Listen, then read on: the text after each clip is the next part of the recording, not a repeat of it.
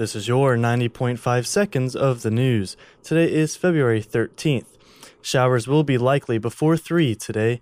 It will be breezy with a high of 62 and a low near 38. A woman struck by a car on Assembly Street Tuesday afternoon is in stable condition. Third year early childhood education student Lanisha Moskowitz was turning left onto Assembly Street when she hit the woman. Moskowitz had a green light and the victim had a walk signal. According to police, Moskowitz was cited with failure to yield to a pedestrian. USC is hoping to prevent suicides with a new online tool.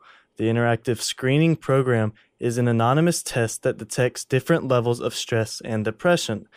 Students answer an online questionnaire and are then contacted by a counselor from the Counseling and Human Development Center.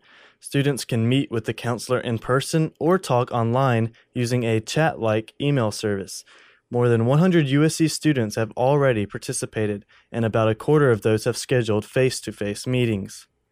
Student government is hosting a debate in the Russell House Theater today, hoping to help students make an informed decision in next week's student government election.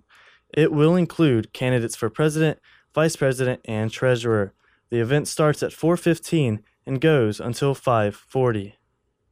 USC's Janelle Shepard broke her own record this past weekend at a track meet in Arkansas.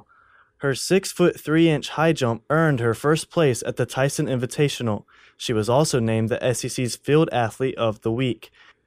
People already know the Peanuts, and now Cromer's has added lunch specials and a coffee shop to its Huger Street location.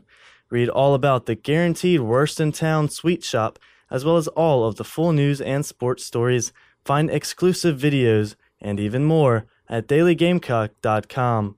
Paul Kritzman, 90.5 seconds of the news.